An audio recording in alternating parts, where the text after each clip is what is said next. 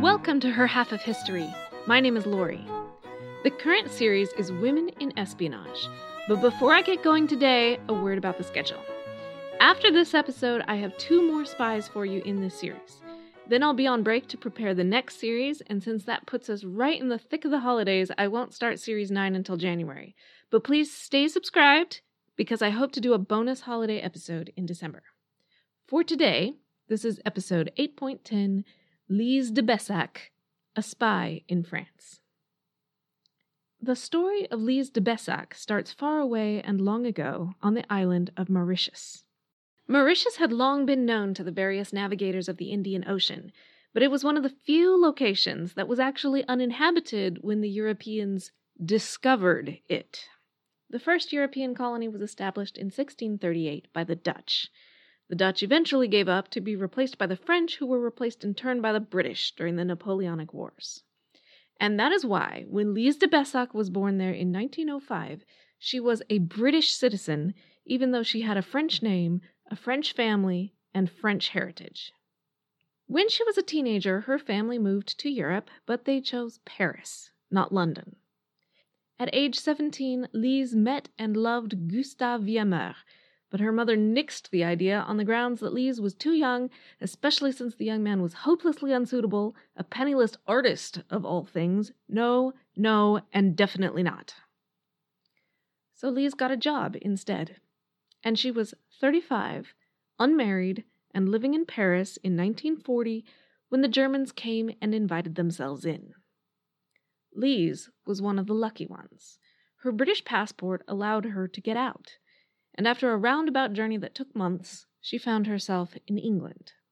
In England, the war effort was going badly. Hitler owned the continent, and he had taken it so fast he made it look easy. Britain was next on the list.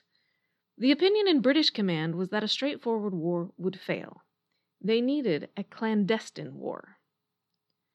On July 22, 1940, Winston Churchill signed the Special Operations Executive, bringing the SOE into existence. He called it his Ministry of Ungentlemanly Warfare.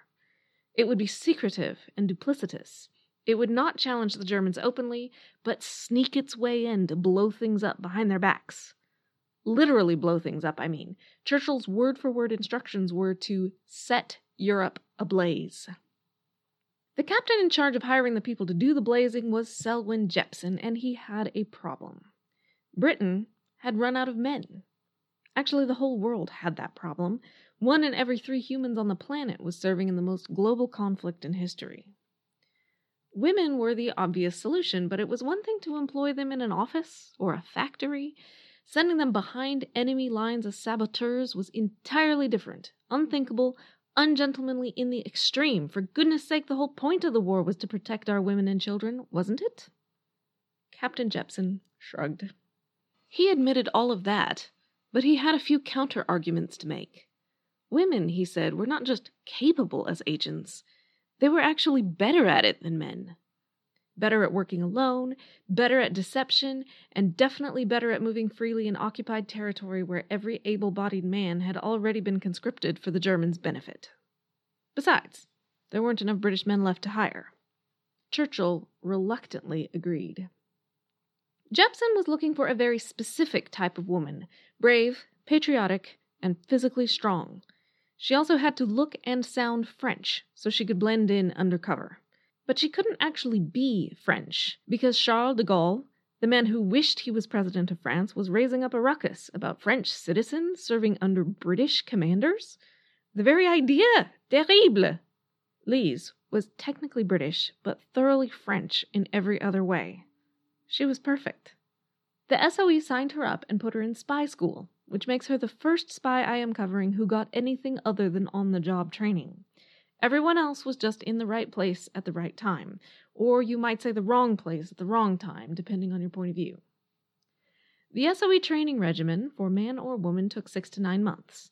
The curriculum included how to write invisibly, multiple methods, how to pick locks, how to catch, snare, and skin a rabbit should you need to survive in the wild, how to duplicate a key, how to shake a follower, how to not get shaken when you are the follower, how to commit arson, how to blackmail, How to assemble, disassemble, clean, and fire a variety of firearms and explosives, plus at least 100 ways of killing a man without firing a shot.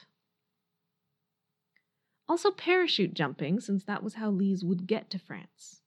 And an entirely new life story a fictional name, a fictional family, a list of fictional past addresses and schools, a fictional love story, plus the very sad wartime death of her fictional husband. Also, mock interrogations to make sure she could keep her story straight under pressure. Lise excelled at all of it.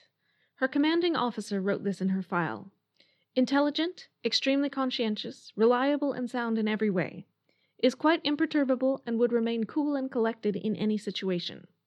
In both practical exercises and theoretical problems, she has shown a capacity to sum up a situation, make a decision, and stick to it without becoming flustered.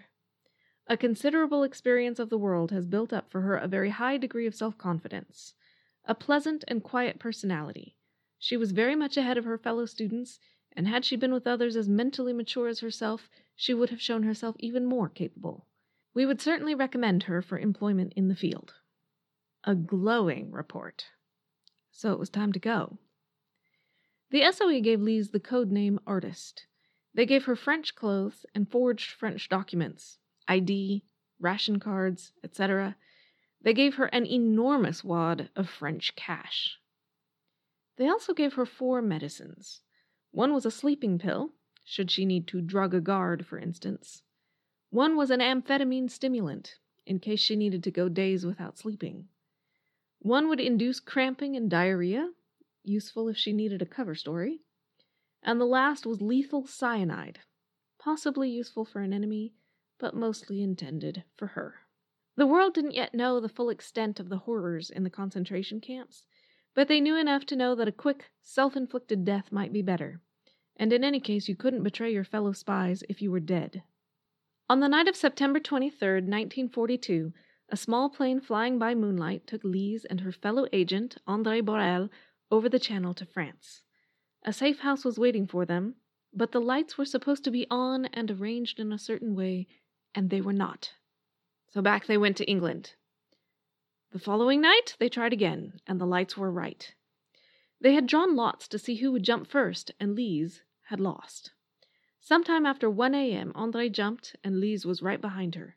She had to be quick, or they'd have landed miles apart. She was quick, and they landed 50 yards apart. Along with suitcases, 12 guns with ammunition, 10 kilos of plastic, and hundreds of detonators and similar devices. They were received by Yvonne Rudellat, another SOE spy who had arrived by boat some time earlier. She had everything all ready food, a place to stay for the night, but there was a job to do, and Lise was to do it alone. Andrée went north to Paris. Lise bought a ticket south to the town of Poitiers. Lise introduced herself as Madame Irène Brisé, widow from Paris, looking for rooms to rent. Why Poitiers? Well, it was a city special to Eleanor of Aquitaine, with buildings still standing that she had commissioned, and she was buried not far away. Madame Brisé was very interested in Eleanor and the local history and it was natural enough for a 30 something war widow to want to leave the dangers of war occupied Paris. Not that anywhere in France was entirely free from the effects of occupation.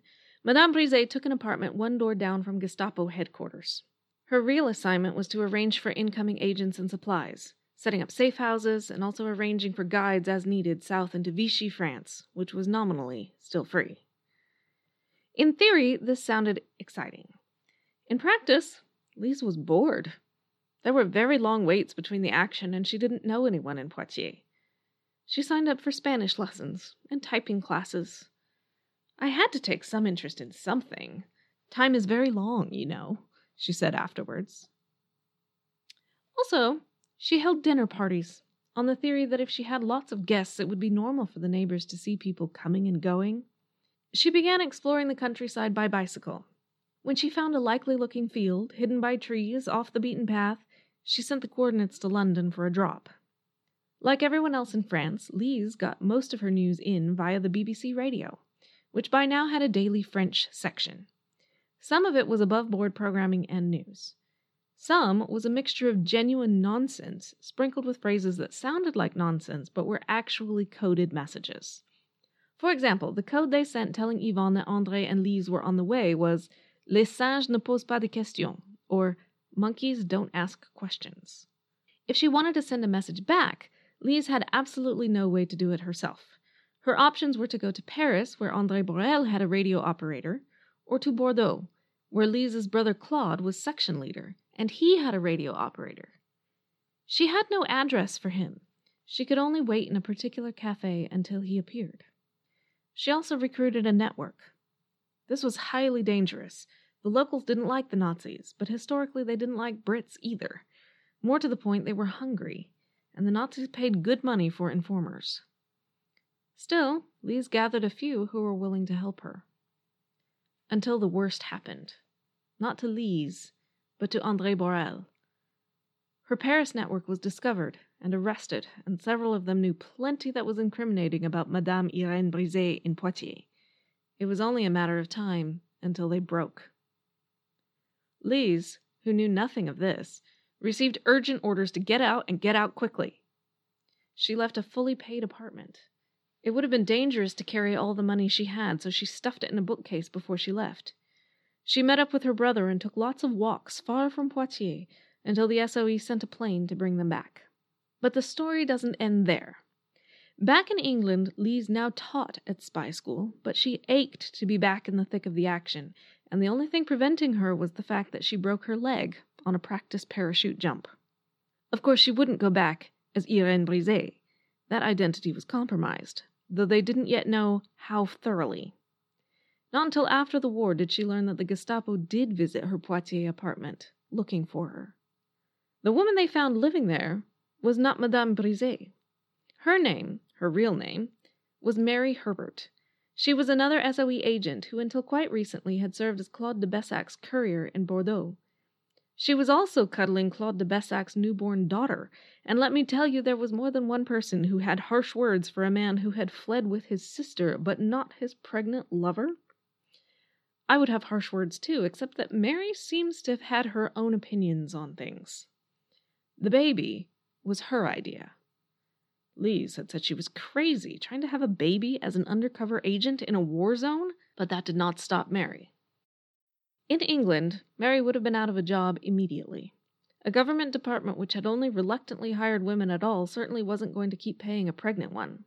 Whereas in France, she could have Lise's fully paid apartment and a very large stash of money in the bookcase. And France approved of mothers. The Germans did too, or at least they approved of Aryan mothers, and Mary was okay in that department.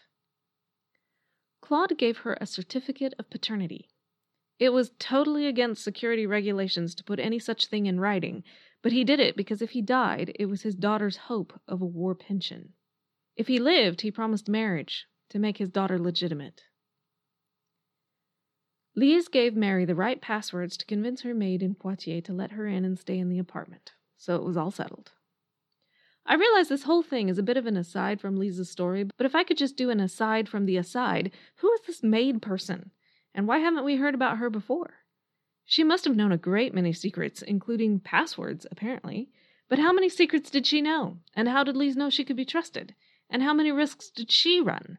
And why do none of my sources have anything to say about her except that she existed? This is one of I don't know how many instances where the lower class people just don't count not worth mentioning except for the brief moments where they're essential to the story of the better connected people. Okay, end of the aside within the aside, and back to the main aside. Mary was astonishingly good under pressure. She told the Gestapo that Madame Brisé was in Paris, that she was just a friend of a friend and had never actually met Madame Brisé, but she needed a place to stay, and Madame was very kind. Would there be many more questions? She was happy to answer them, of course, but if so, could the maid step out to get some things for the baby, please? Milk and soap and other basics. Babies were so hard to care for. This sounded reasonable, so the maid went out to warn Lise's network. They were all being rounded up and arrested. Mary, too, as it happened. The Gestapo took her to jail, leaving the baby with the maid. Even in prison, Mary was a cool liar. The large sum of money was from the baby's father. He had abandoned her in Paris for another woman, but had given her the money to provide for the baby. She didn't expect to see him again. No, she didn't know Madame Brisé was a spy. She didn't recognize any of the pictures of captured agents. Her baby was named Claudine because it was such a pretty name. No, she didn't know of a British agent named Claudine stationed in Bordeaux. The Claudine they were looking for was her. It was her code name. The woman they had arrested looked just like a tired mother who missed her baby, and after two months the Gestapo let her go. In the end, her crazy plan to have an illegitimate baby in the middle of a war saved her life. They simply couldn't picture this frail young mother as a spy. Mary reclaimed her daughter and disappeared into the countryside. Meanwhile, Lise's leg had healed and she was back in France, this time in Normandy, still a Parisian widow fleeing the capital. Claude was there too. She was his second in command, and the work was ramping up. Everyone knew D Day was coming, but not where or when. The resistance had to be armed and ready to support the invasion when it came. This would require thousands of locals, ready, armed, and trained, many of them very young, many of them women, since many of the men were already gone. Lise was in Paris recruiting when the message came.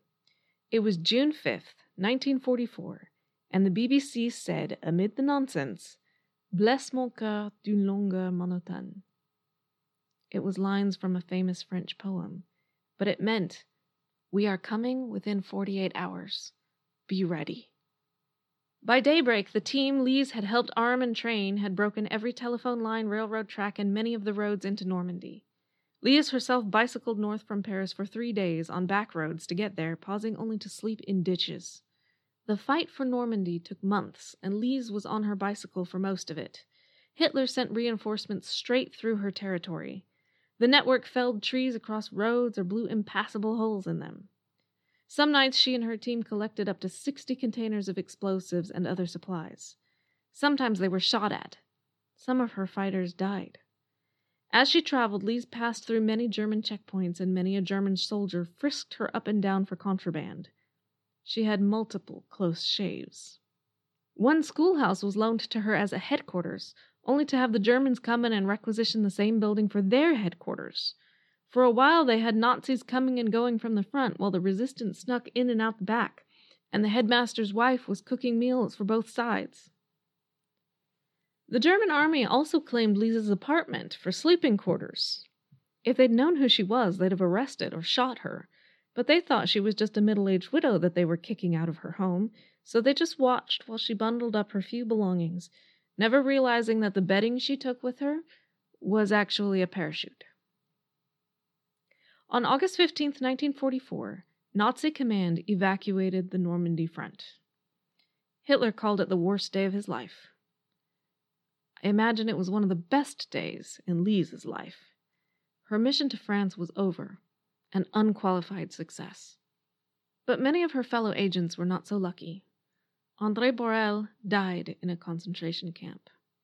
Yvonne Rudellat survived concentration camp to see it liberated by the British Army. A few days later, she died of typhus.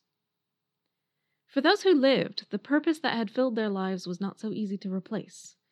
Lise said, I was going back to nothing. I had no home. I didn't know what I was going to do in the future. What she actually did was become a radio journalist for the BBC. And here's the fairy tale part I promised last week. In her 40s, she married Gustave Villameur, the very same artist her mother had forbidden her to marry decades earlier. So, in the end, I guess you can say that true love won out. They chose to live in the south of France. Along the way, Lise was granted the Croix de Guerre and the Legion of Honor and her paratrooper wings. My life has been worth something, she said. That gives me pleasure. She died on March 29, 2004, age 98. My major source today was D Day Girls by Sarah Rose, but also the actual interviews with Lise de Baissac in her later years, available in full online. I will place a link on the website at herhalfofhistory.com, along with a transcript, pictures, and more sources. Follow me on Twitter at her underscore half or on Facebook at her half of history. Come back next week for another SOE agent on French soil, but one very different from Lise de Baissac. Thanks!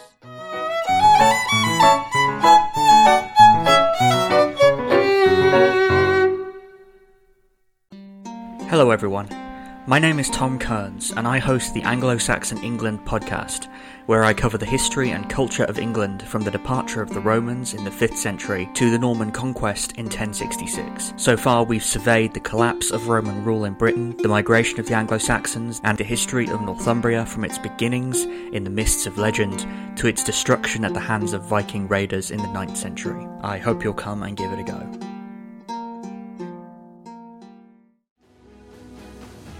I'm Ken Harbaugh, host of the new Medal of Honor podcast from Evergreen Podcasts, brought to you in partnership with the National Medal of Honor Museum. In each three minute episode, we'll learn about a different service member who distinguished him or herself through an act of valor. We'll include stories from the Civil War to Iraq and Afghanistan, and from all branches of the military. We'll talk about service members who were overlooked for the medal at first due to their race or religion, and about those who were celebrated at the time. We'll hear stories of soldiers like Audie Murphy, future Hollywood star who mounted a burning tank to hold off German infantry in World War II. And people like Dr. Mary Edwards Walker, a Civil War Army doctor and the only woman to receive the Medal of Honor so far. Learn about these heroes and more wherever you get your podcasts.